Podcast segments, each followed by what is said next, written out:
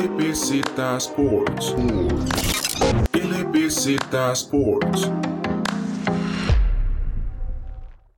Hola, muy buenas, bienvenidos y bienvenidas a un nuevo podcast de LBZ Sports. En este caso volvemos con NFL y tenemos otra semana electrizante de la NFL. Vamos a repasar con ustedes la semana 8 y como de costumbre me acompañan David Loaiza y Andrés Biaud. ¿Cómo están? Bien, bien Alejandro y bastante felices después de, de, la victoria ahí que Alejandro hablaba, creo que la semana pasada, que nos tocaba enfrentarnos en uno de los tantos fantasies que estábamos y sacamos la victoria esta semana. Molestaba que, que quién quería que me ganara, si Carson Wentz o Daniel Jones, al final pues no, ninguno, ninguno le cumplió el cometido que, que buscaba y, y, empezamos con esta, con la, la, semana con esta victoria sobre Chandy. Yo también aquí feliz de verde, ¿verdad? Todavía, todavía feliz del, del partido del jueves pasado, entonces este, vamos a tocar un poco eso más adelante. y comencemos de una vez con lo que dice Andrés, dejémoslo de, lo de David, ignorémoslo por completo y empecemos con lo que dice Andrés. Ganaron los Packers, pegaron una sorpresota increíble porque este año, bueno, ustedes saben que yo soy aficionado a los Packers, siempre lo he sido, aunque a veces parece que no lo soy, y David sabe muy bien eso, que a veces parece que les tiro más, más hate que amor, pero es que yo en realidad no, no creía que estos Packers con tantas lesiones, sin Davante Adams, que es el receptor número uno de Aaron Rodgers, sin Adam Lazard, sin Valdez Scantling, muchas bajas para el equipo de los Packers, defensivamente ya lo sabemos, Darius Smith lesionado, Jair Alexander lesionado. Entonces era bastante complicado de visita en Arizona en jueves por la noche contra una Arizona que venía invicto. Bueno, los Packers le pegan 24 a 21, un partido sumamente parejo que los Packers tuvieron unos drives ahí medio malos al final, pero bueno, todo se queda en esa última jugada de Arizona donde le intercepta en el, el cornerback de los Packers. Y bueno, nadie sabe, todavía ni siquiera sabemos qué es lo que estaba haciendo AJ Green pensando que era una jugada de, correr, ¿verdad? Ese, ese, intento de Murray para ganar, para ganar el partido y AJ Green completamente, ni siquiera, ni siquiera, ni siquiera estaba volviendo a ver a Kyler. El balón le terminó pegando en, la cabeza, en el, en el, casco, y ni cuenta se dio de que, de que e, era, e, él era una de las opciones para, para, ese, para conseguir ese, ese pase y esa, y esa anotación. Fue, digamos, fue algo, fue un partido en el que por lo, que por lo general a Kyler no se le había visto esta, esta temporada, eh, no, no, tuvo pases de touchdown, lo interceptaron dos veces, digamos, eh, Hopkins todavía sigue, sigue, o sea, todavía, todavía está debiendo un poco esa temporada en esa ofensiva de los Cardinals, han sido más que todos los otros jugadores con AJ Green y Christian Kirk, el mismo Rondell Moore ha jugado muy bien, pero fue un partido que en realidad yo esperaba esperaba hablarlo esta semana, pero hablarlo en, en, en un caso contrario, más bien con los Cardinals en, con los Cardinals ya con un, con un récord de 8-0. Lo más interesante de ese partido tal vez es eso, de que a pesar de todas las bajas en ofensiva y defensiva que traían los Packers, que no solo para este partido, sino para varias semanas atrás, vienen con muchas bajas, no es un equipo que esté sano eh, para nada, pero aún así siguen encontrando la manera de sacar los partidos y ganar, y en este caso en Arizona sobrevivir. ¿verdad? E incluso con wide receivers de, del practice squad que acaban de subir, con el cornerback Rasul Douglas, que jugaba en el practice squad de Arizona, salió del practice de Arizona, entró a Green Bay, jugó de titular, hizo la intercesión para ganar y, y lo festejó de una manera que me pareció bastante, bastante este, savage de parte del MAE. Entonces, por ese lado, ¿y cómo, hizo los, cómo hicieron los Packers para ganar este partido con tantas bajas? Sin, sin Davante Adams, que tiene tantos targets en esta ofensiva, este, sin MVS, sin, eh, sin Lazard, ¿verdad? Bueno, corriendo el balón, jugando físico y limitando el tiempo de posición de Arizona y forzarlos a perder el balón. Esas fueron las claves del partido para los Green Bay Packers. Corrieron el balón excelente con AJ Dillon, que se vio físicamente superior en el terreno de juego. Este, pareciera que ganara todos los matchups de uno contra uno que tenía contra los defensivos de Arizona y siempre caía para adelante. Y una, una línea ofensiva de, de, los Packers y una línea defensiva también jugando físico, poniéndole presión a Murray, siempre este, presionando la línea ofensiva de, de Murray hacia él y poniéndolo incómodo en situaciones incómodas y forzando las pérdidas de balón, que fueron las intercepciones, que fueron claves ¿verdad? Para estos Packers de, de poder controlar el balón, de poder controlar el tiempo y, y, poder sacar el partido a pesar de no tener a sus principales armas.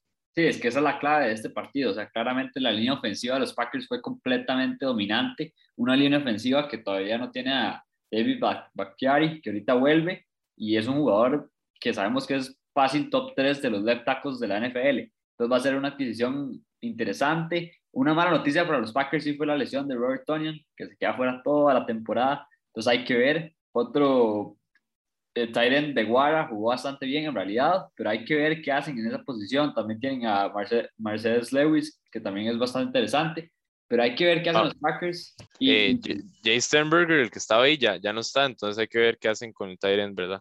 Sí, hay que ver, pero un equipo de los Packers que sí, creo que las dos claves fueron ese juego terrestre con AJ Dillon, que se ve cada vez mejor. Yo decía el, podcast pasado que el backfield de los Packers es bastante underrated en realidad, que podría ser hasta top 3 ahí, pegadito con los Browns, porque AJ Dillon es un, es un running back de poder y Aaron Jones te trae prácticamente que todo, es muy versátil y en la parte de recepción también lo vimos en este partido, que lo hizo bastante bien. Entonces, por esa parte, creo que esas fueron las dos claves, juego terrestre y línea ofensiva, y están relacionadas. Y defensivamente, lo que me gustó y lo que no vi el año pasado, y ese ha sido el mayor cambio de los Packers, es que este año se ve que pueden jugar físico, se, pueden, se ve que pueden ir a ese juego sucio que, es característico de muchos equipos que llegan lejos. Digamos, en el año que, los Niners llegaron al Super Bowl contra Kansas, era un, un equipo que en dos toques hacía el juego sucio completamente y así lo ganaban. Parece que los Packers pueden llegar ahí y eso me gusta muchísimo, me emociona para como, como aficionado a los Packers porque era algo que les faltaba, pero me preocupa mucho las lesiones. Algo que han hecho este, y ha mejorado a través del draft, eh, los Packers siempre han sido buenos drafteando linieros ofensivos, eso ha sido como su, su mantra, y, no solo eso, sino que el Tyren de Guara, AJ Dillon está jugando bien, está jugando bien, eh, bien físico. Y lo último que queda eh, apuntar de este partido es que eh, si estos dos equipos se vuelven a enfrentar en los playoffs, yo esperaría que fuera un partido totalmente diferente. ¿Por qué? Porque eh, seguramente, bueno, yo esperaría que Davante Adams y DeAndre Hopkins estén al 100% para ese partido. Si bien Hopkins jugó, no estaba al 100%, estaba lesionado. Y son, estamos hablando de los dos mejores, para mí, los dos mejores receptores abiertos de la liga.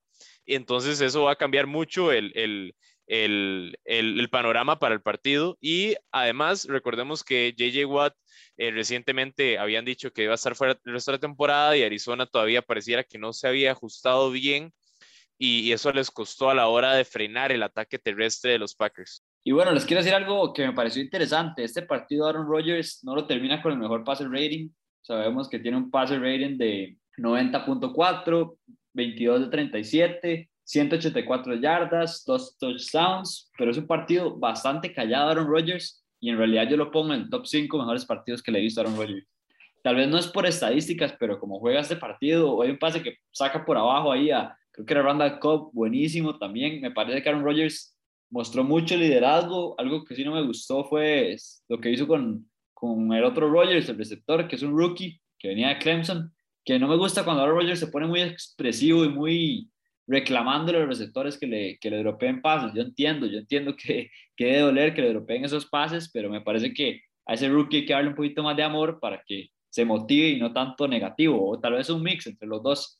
Pero me encantó el partido de Aaron Rodgers, me parece que tiene que ser top 5 fácil de la, de la carrera, top 10 mínimo, porque sí creo que fue, fue el mayor factor y, y, todos creíamos que si los Packers tenían un chance era por él. No, este, apuntando un poco a, a lo del partido de Rodgers, eh, es impresionante cómo a él se le caen y se le caen las armas, o sea, sus jugadores favoritos, Davante Adams, eh, MBS, Lazard, son sus tres receptores favoritos. Bueno, su Tyrant favorito también se lesiona en el medio del partido. Él sigue encontrando una manera de, de ganar el partido y, de, y, de, jugar bien, callando tal vez un poco a las bocas que criticaban el, la adquisición de Randall Cobb, ¿verdad? Que fue súper clutch en este partido y tal vez sin Randall Cobb no se hubiera podido ganar el partido. Yo mismo lo critiqué y es que ponía a de medio partido, que qué increíble esa relación fuera la cancha del jugador y receptor, que cómo influye en el partido y eso claramente se vio, se vio que son amigos y por eso Rogers te tiraba todos los TDs a él. Sí, sí, sí, es importante recalcar esa relación y también lo vemos con Jamar Chase y, Joe Burrow, que se vienen conociendo desde college y, lo, y explotan la liga. Eh, es, es, bien importante que el quarterback y el wide receiver se entiendan y que estén en la misma, en la misma página. Si no veámoslo, ¿verdad? AJ Green y Kyler Murray, que no se pudieron entender en esa última jugada, perfectamente hubieran podido ganar el partido. Bueno, la mejor dupla de receptor, aunque no es un receptor, y quarterback Tom Brady y Gronk, que son amiguísimos, lo podemos ver en la cancha todo lo que han hecho. Y bueno, hablando de, Tom Brady, pasemos al ex equipo. los New England Patriots sorprendieron a los Chargers de visita y le ganaron 27 a 24. Bastante interesante porque no sé cuánta gente tenía a los, a los Patriots pegándole así a los Chargers, unos Chargers que siguen bien en realidad, jugando bien.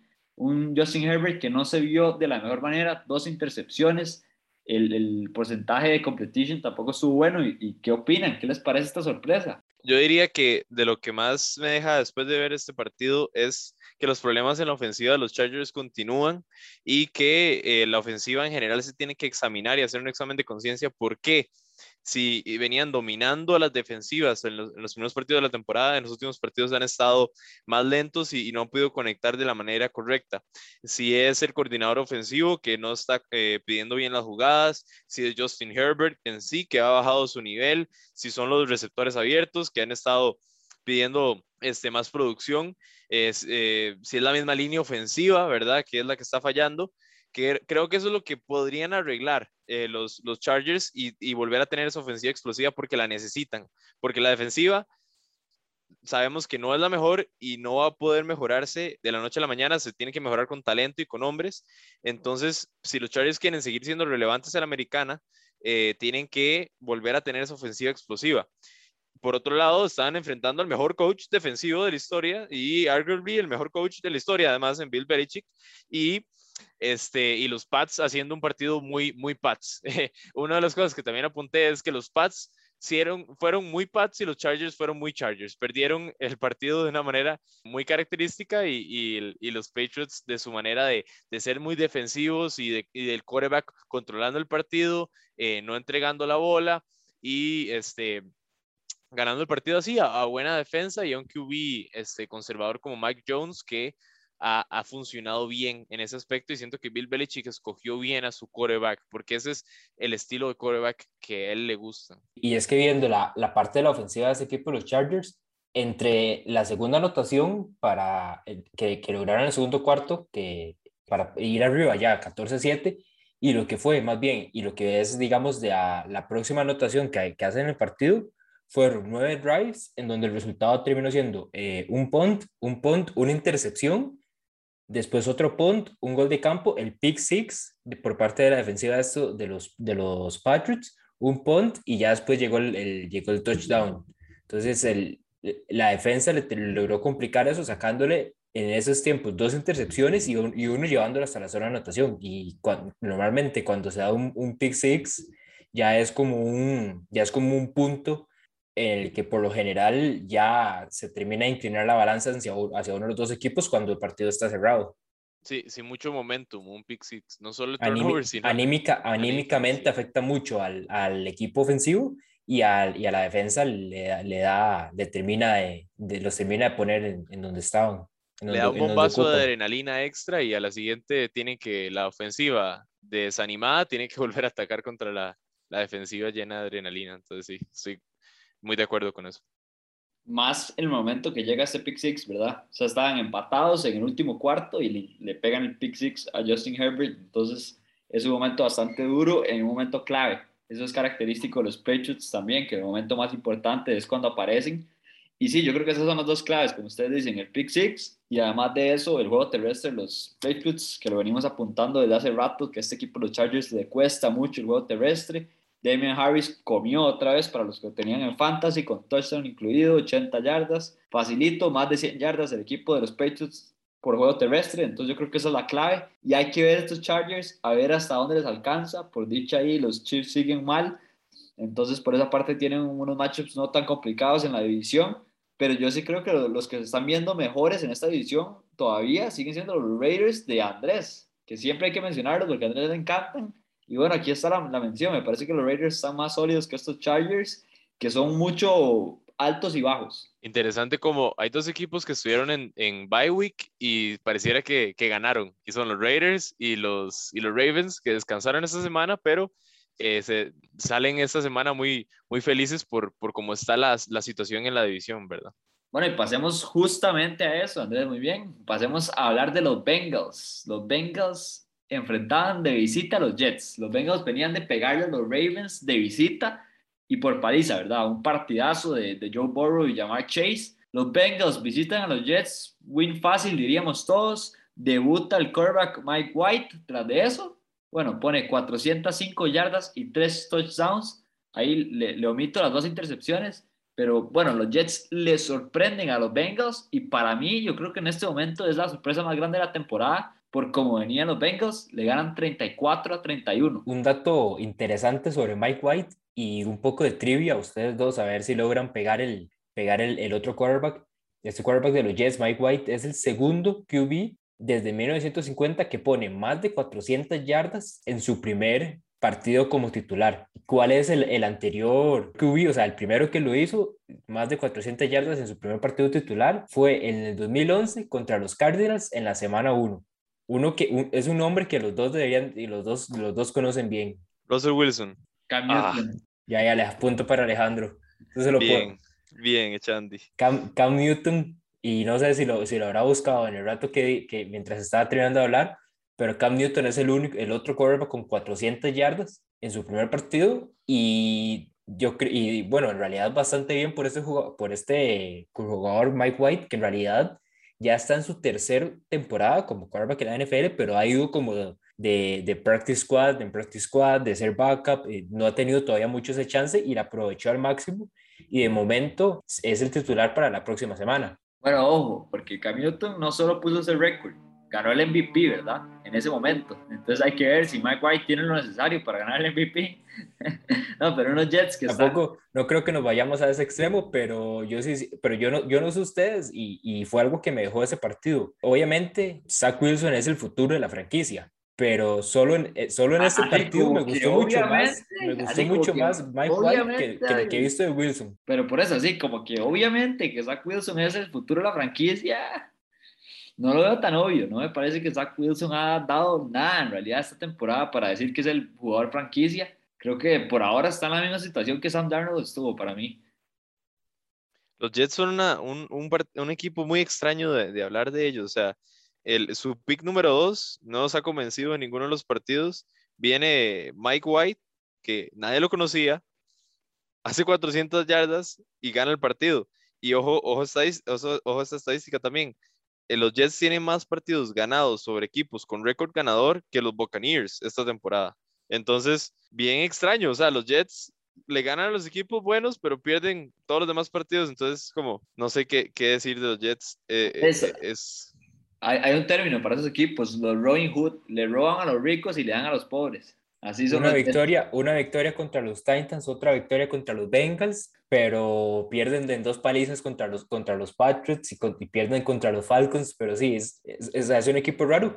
E incluso en el puro arranque del, del partido, algo que me, que me llamó mucho la atención y yo creo que sentó bastante el tono, por lo menos para este equipo de los Jets, en el partido. Cuando en el, en el, primer drive que tiene ese equipo los Bengals y llegan hasta la, hasta, hasta la zona de anotación, llegan ya a, eh, a la zona del gol, los Jets tenían nueve, nueve drives consecutivos permitiendo anotación cuando ya están en zona roja, el, el, oponente ya estaba en zona roja. Y en esta lograron, lograron frenarlos la, todas las cuatro oportunidades para lograr el turnover. Y yo creo que eso, y bueno, yo no sé, después de, después de conseguir el stop en el cuarto down, pusieron la cámara hacia Robert Sale y, y, también estaba obviamente expresando la parte de la emoción y todo. Y yo creo que desde ahí, tal vez no que los Bengals eh, fueran a salir derrotados, pero sí, desde ese momento yo, yo sí pensé que iba a ser un partido complicado para los Bengals.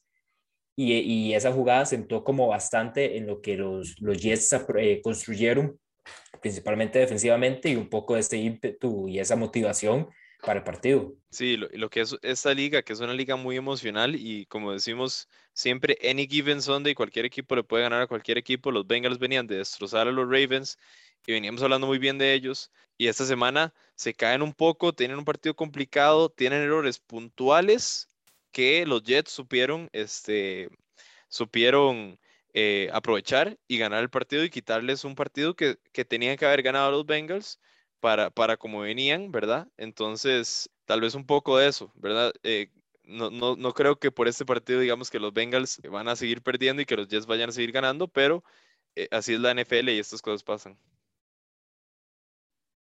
Bueno, hay algo interesante ahí del fantasy, un consejo del que va uno ganado, siete perdidos en el Fantasy LZ Sports. Es que ojo con los running backs de los Jets. Michael Carter tuvo en una, en una de las ligas, en una de las ligas lo tengo, puso 32 puntos y el, el problema es que no lo metí pensando en que pensando en que no iba a estar Zach Wilson y, que, y quién iba a ser el quién iba a ser el, el quarterback. Entonces, sin saber quién iba a ser el quarterback, no me daba mucha confianza meter a, a Michael Carter en el flex. Y terminé usando a Khalil Herbert el, de Chicago y me, me, me, jugó mala pasada esa decisión. Bueno, Michael Carter que tuvo 172 yardas totales, un touchdown terrestre, un jugador que casi que nadie esperaba nada, y el otro es Ty Johnson, que tuvo alrededor de casi que 86 yardas y un touchdown aéreo, además de eso. Entonces, ojito con los running backs de los Jets, que pueden darle una sorpresa ahí en Fantasy y deben estar baratísimos, porque no han jugado casi que nada toda la temporada. Entonces, hay un consejito del que va peor en el, en el Fantasy el, de LBZ. Y pasemos tiene una regla. En Fantasy, nunca Frost los running backs de los Jets antes de continuar.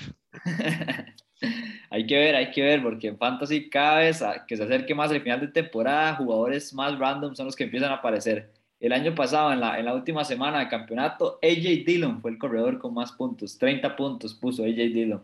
Y no había puesto, no semana, la, la, la, semana de campeonato fue, estuvo bastante rara la temporada pasada. O sea, jugadores que, que los que menos esperaba eran los que más puntos ponían en cada, en receptores, en, en running backs hasta en tight ends. Ty Johnson el año pasado fue otro los que puso más en esa última semana. Pasemos a un partido bastante interesante que se fue a overtime y todos le habíamos apostado a los Titans que venían con un spread bastante bajo a favor, a favor de ellos, digamos menos uno nada más. Entonces le apostamos a los Titans los tres y la pegamos. Titans 34 a 31 en un partidazo contra los Colts. Unos Colts que como me duelen porque cada vez están tan cerca de ese gane y no lo consiguen están jugando muy bien. Carson Wentz está jugando mucho mejor, se está viendo mucho mejor que en los Eagles. David y yo lo dijimos todo el año pasado, que tal vez no era culpa de él. Se está viendo mejor. Todo, todo el partido se vio mejor. En las últimas jugadas no tanto. Se vio un poco más del Carson Wentz pasado, pero nosotros lo defendimos muchísimo en esos Eagles y se está viendo mejor en los Colts, que para mí no les hace justicia ese récord porque están jugando muy bien. Y Jonathan Taylor parece que le va a terminar pasando a Derrick Henry en esa, en esa carrera por el, el rushing leader de la, de la, temporada. Hay que ver porque lo tengo en fantasy y me gustaría muchísimo que eso pasara. Este, este partido, si bien Alejandro, Alejandro es un poco de lo de Carson Wentz, hasta cierto punto Wentz tuvo su, tuvo su, su cuota de, de culpa en, en, la derrota de esta semana. Bien, bien, lo pudieron haber ganado los Colts. Bueno, primero que todo, un, un pick six ahí, bueno, por, por decirlo pick six, pero una de las anotaciones de estos, de estos Titans, donde Wentz, en lugar de, donde digamos, estaban en, en la pura, casi que es una anotación de, digamos, de los Colts, Wentz retrocedió y la línea no logró eh, parar al, no logró parar a los tackles de, de, de ese equipo de, lo, de, los, de los Titans, a la línea, a la, a la línea defensiva no, no, la pararon y Wentz, en lugar de, de tal vez hacer el, el touchback que son dos puntos lo que le dan al otro equipo, prefirió deshacerse de la bola y deshacerse del balón en esa jugada, terminó resultando en un, en un touchdown defensivo para, para los Titans. Aparte de eso, intercepciones, eh, pases bastante inaccurates, entonces eh, también, digamos, Carson Wentz ha tenido en realidad una buena temporada, pero en este partido específico sí, sí, sí, sí tuvo, tuvo su, su, su, cierta culpa sobre la derrota. Sí, eh, justo eso, eso es lo primero que quería apuntar sobre este partido. Me pareció muy interesante este partido y es que ver a Carson Wentz jugar es como un ataque cardíaco, o sea, yo no sé cómo lo logran los papás de él porque se ponen en un, eh, su salud de, de, él no le importa, o sea, lo vimos hace tres semanas, se lesionó los dos tobillos en la misma jugada, ¿cómo uno se lesiona los dos tobillos de la misma? Bueno, Carson Wentz, así, así juega él. Y a la semana siguiente jugó, o sea, yo eso, sí no entendí cómo, cómo con dos ankle sprains jugó la semana que seguía. Carson Wentz es un wrecking ball y tiene el respeto de todo el mundo porque juega fuertísimo, pero a veces tiene jugadas y tiene momentos en los cuales uno se queda agarrando la cabeza y, piensa qué está haciendo Carson Wentz en esta jugada, qué estaba pensando. Y es que es que es, es, esa mentalidad de que nada le importa mucho o no le importa nada, nada y, va y juega dejándolo todo y, y, a veces le pasan las malas jugadas. Eh, hace un pase increíble a Michael Pittman y a la siguiente intercepción o antes de intercepción y así.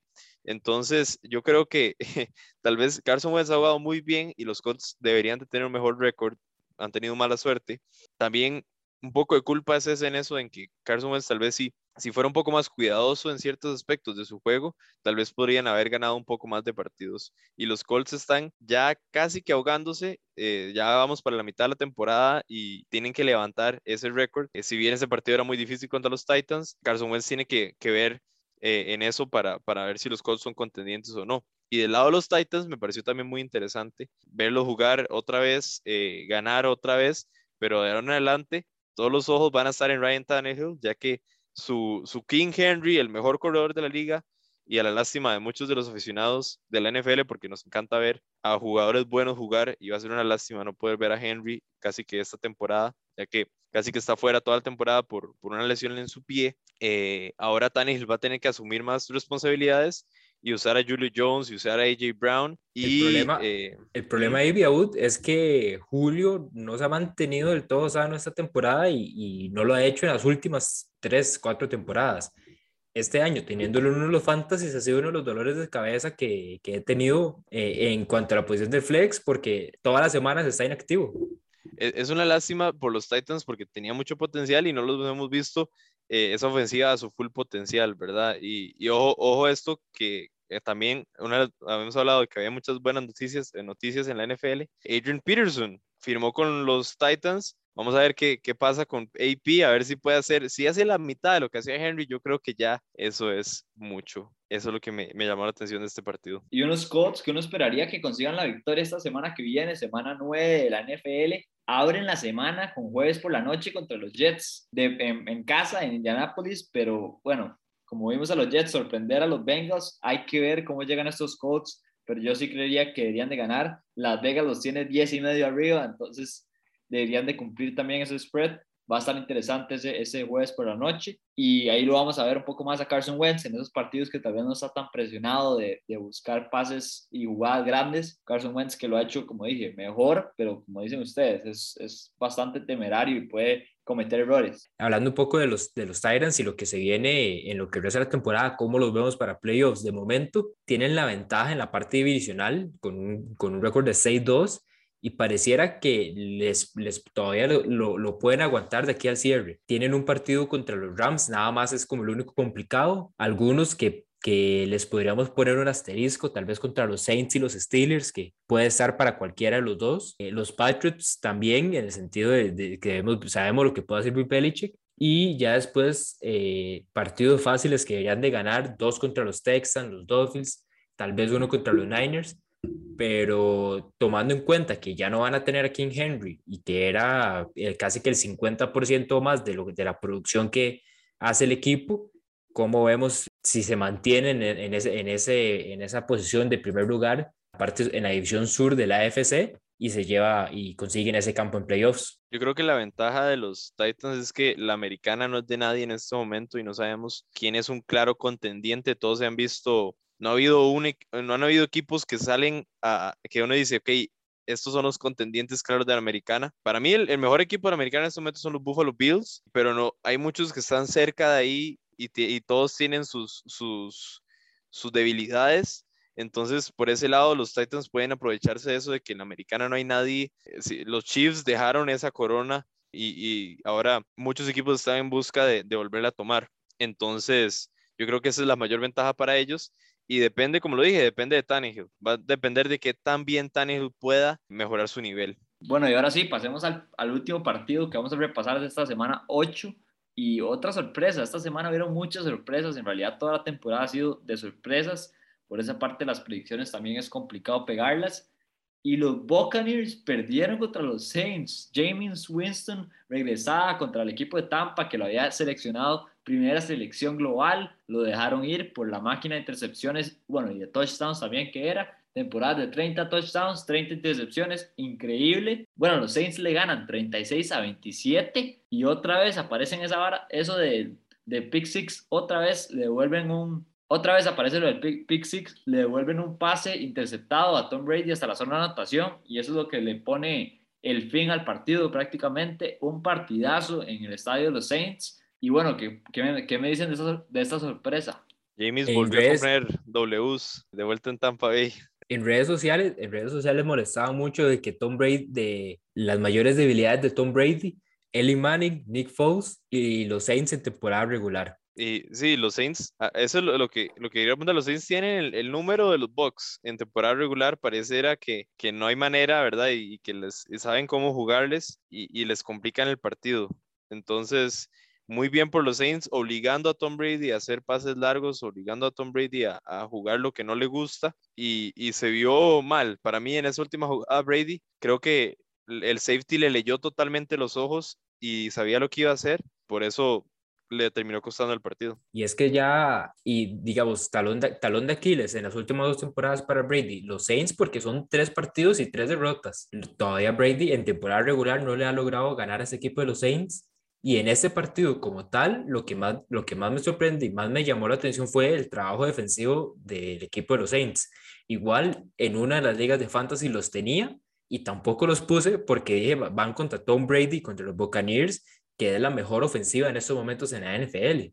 Entonces, no te da mucha confianza en, cuanto a fantasy meter, meter una defensa que va contra la ofensiva número uno. Y al final terminaron haciendo un trabajo enorme. Sí, mu- mucho, le podemos dar mucho amor a, eso- a esa defensiva de los Saints por la manera en que los limitaron. Y si bien los Bucks están un poco lastimados por lesiones, así, creo que ellos debí- deberían haber sobre, sobrevivido el partido y jugando contra un backup quarterback como Trevor Simeon, que jugó muy bien. Y creo que, como siempre, los Saints tienen una controversia de quarterback desde que se fue Breeze. Ahora Taysom Hill, si, si vuelve a estar eh, sano, va, va a pelear el, el quarterback o, o- no sé si ya lo tiene contra Trevor Simeon y hay que ver si les alcanza a los Saints para hacer bulla en los, en los playoffs o no. Eh, con esa defensiva y, y con, con nuevo quarterback, ya James está fu- fuera por el resto de la temporada, una jugada, una jugada bastante sucia de parte del, del, del defensor de los Buccaneers que lo deja fuera, entonces creo que hay que poner el ojo a los Saints y ponerle ojo a los Buccaneers porque están dejando maneras en las que los equipos le pueden ganar. Entonces, esa nacional está muy, muy llena de equipos eh, complicados, de equipos contendientes. Entonces, perder partidos así no, no le ayuda a, los a, los, a los Buccaneers. Y la semana, y la semana de los backup quarterbacks, todos eh, saliendo, todos saliendo con victoria. Gino Smith con los Seahawks. Trevor Seaman, ahora que hablamos, supliendo ahí a James Winston, que salió por la lesión con los Saints.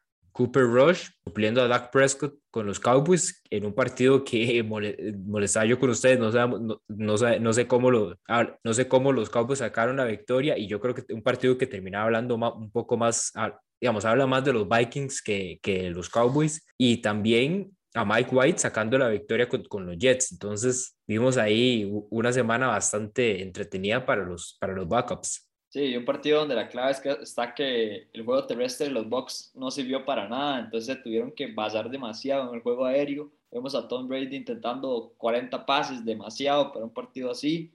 Y bueno, Leonard Fournette intentó uno también. Y un equipo, los Saints, que va a estar complicado. Sabemos que el NFC ya tiene a los Bucks, ahí a los Rams, Packers, Cardinals. Ahora le podemos meter a los Saints que pueden competir. Entonces esa división está que arde. Hay que ver quién se lleva el título pero está buenísima. Bueno, y ahora sí, pasemos a nuestra El, parte cam- favorita. el campo en los playoffs, yo creo que de momento lo sacan. Ah, sí, de sí. momento el campo en playoffs lo sacan, pero sí, va, va a ver cómo, hay, hay, que- hay que ver cómo luchan ya estando en playoffs y la defensiva va a tener que, que ser el, el que los acarree. Dijo Cowboys, ¿mae? No, No, Saints. Diga Cowboys.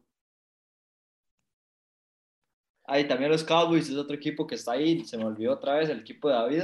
Pero sí, los Cowboys claramente son contendientes. Entonces, Cowboys al Super Bowl este año, mae. Cinco, no, no sé si al Super Bowl, pero sí son contendientes del NFC, claramente. Cinco o seis equipos que están bastante complicados esta división. Y bueno, ahora sí, pasemos a lo más entretenido de este podcast, lo más interesante, lo más complicado también. Las predicciones. David, ¿cómo nos fue esta semana? Biaud se fue con las tres victorias esta semana. Y Chandy y yo nos fuimos, nos fuimos de jupa con los Lions y terminaron perdiendo en una paliza como 41 a 6 ante los Eagles. Y eh, Chandy eh, terminó también fallando uno, con, escogiendo a Washington en vez de a los Broncos. Entonces, eh, Chandy fue el que, otra vez diría yo, le fue el que peor le fue esta semana, con solo pegando una. Y de momento, Biaud más bien ya se, ya se está separando un poco de Chandy. Les dije que iba a remontar con ese pick. Otra vez, otra vez mala suerte de mi parte. Ahí le aposté a los Lions, a los Underdogs y ya tengo la solución. Yo, yo digo que es porque yo, yo soy el último en decirlo, entonces me influye mucho lo que ustedes dicen. Entonces, en esta vez, en estas predicciones, yo voy a empezar diciendo cuál es el equipo que yo creo que voy a ganar, que va a ganar, perdón. Y bueno, comencemos. Les voy a tirar tres partidos muy parejos, muy interesantes de esta semana número 9 y vamos a decir cada uno basándonos en el spread quién gana el partido. Vamos con el primer partido. Los Packers visitan a los Chiefs en Arrowhead Stadium. Los Chiefs salen favoritos por un punto. Y bueno, yo voy a empezar con las predicciones. Me voy a ir a la segura. Los Packers ganan de visita y cumplen el spread claramente. Entonces me voy con los Packers. ¿Con quién se van ustedes? Claramente, este, yo no voy a desteñir. Hoy estoy muy verde, la semana pasada estoy muy feliz. Voy con los Packers como aficionado, pero también analizando, los Chiefs no se vieron nada bien contra los Giants. Nada bien contra los Giants. Entonces, y los Packers vienen de pegar a los Cardenales. Tal vez viene Lazard de vuelta, tal vez viene MVS de vuelta, Davante Adams también. Entonces, voy con los Packers. Yo voy a hacer esta semana el que haga el, el, el que se desvíe de, de, ustedes dos, viendo que es en, en Arrowhead Stadium, o sea, que están en casa, viendo que, digamos, como bien dicen, no han, no han estado del todo bien, siento que puede ser un buen partido para estos Chiefs, de darle vuelta un poco a lo, a lo que han sido las últimas semanas. En estos momentos, Patrick Mahomes tiene siete partidos consecutivos eh, lanzando intercepción, eh, que es la mayor racha que ha tenido en cualquier etapa de su carrera. Entonces, siento que puede ser un partido como para corregir todo y, y empezar a, a regresar a esos Chiefs que vimos campeones hace un, hace un par de años. Interesante, al fin David se va por el, por el underdog ahí, no, no, soy yo el que me tengo que ir. Y bueno, pasemos al siguiente partido. Otro partido bastante parejo, los Cleveland Browns visitan a los Cincinnati Bengals. Los Bengals salen como favoritos en casa por tres puntos. En esta sí los voy a dejar, ustedes el primero. ¿Quién se lleva este partido? Yo voy a, voy a poner mi confianza en, en Jamar Chase y en, y en Joe Burrow y dame los Bengals en este. Yo creo que si fuera, me hubieran preguntado hace tres semanas, hubiera dicho Browns definitivamente, pero los Browns se vieron muy mal la semana pasada contra los Steelers. Entonces yo creo que los Bengals en un bounce back game ahí después de los Jets, no fácilmente, pero yo creo que sí sacan el partido contra los Browns. Sí, estoy igual. Yo le iba a apostar a los Browns, pero qué complicado. ¿Cómo van a perder contra los Steelers y hacer tan pocos puntos? Entonces, por esa parte, creo que los Bengals van a poner más puntos en la tabla y se van a llevar el partido y se les va a complicar muchísimo a estos Browns la clasificación si esto pasa. Lo único, bueno, lo único, lo único por donde podríamos ver a los, a los Browns ganando es que Miles Garrett eh, se convierta en Hulk y se, se, se, coma y digamos que de todas formas la, la línea ofensiva de los Bengals no es como la más confiable, pero no sé si, si Miles Garrett solo y, y con poca ayuda de la, de la, ofensiva, porque Garrett no puede entrar a hacer los touchdowns, entonces... Sí, es que sabemos que los Browns eran un equipo bastante fuerte para este año, que sabemos que si tiene todo bien va a ser bastante bueno, entonces yo creería que es un, tiene que ser un partido perfecto, pero como los dos vienen de, de derrota y los Bengals se dieron tan mal contra esos Jets que le remontaron, creo que ahí los Bengals van a ganar. Y bueno, el último partido que les voy a tirar es uno que está parejo en el spread y no me lo van a creer el equipo de los Cardinals visita a los Niners. Está parejito, no hay, no hay para ningún lado y los tienen así en el spread Las Vegas. ¿Quién se lleva este partido? Cardinals. Y igual no, no, no entendería por qué, por qué está ahí en el spread, pero Cardinals se llevan la victoria. Yo creo que, que, los, que los Cardinals se llevan el partido, no, como decía Chandy, a veces no hay que apostarle a un equipo bueno a perder dos semanas seguidas. Bueno, vamos a ver si, si se logra que pase eso con los Cardenales. Los Niners muy lastimados por, por lesiones y no se han visto muy bien.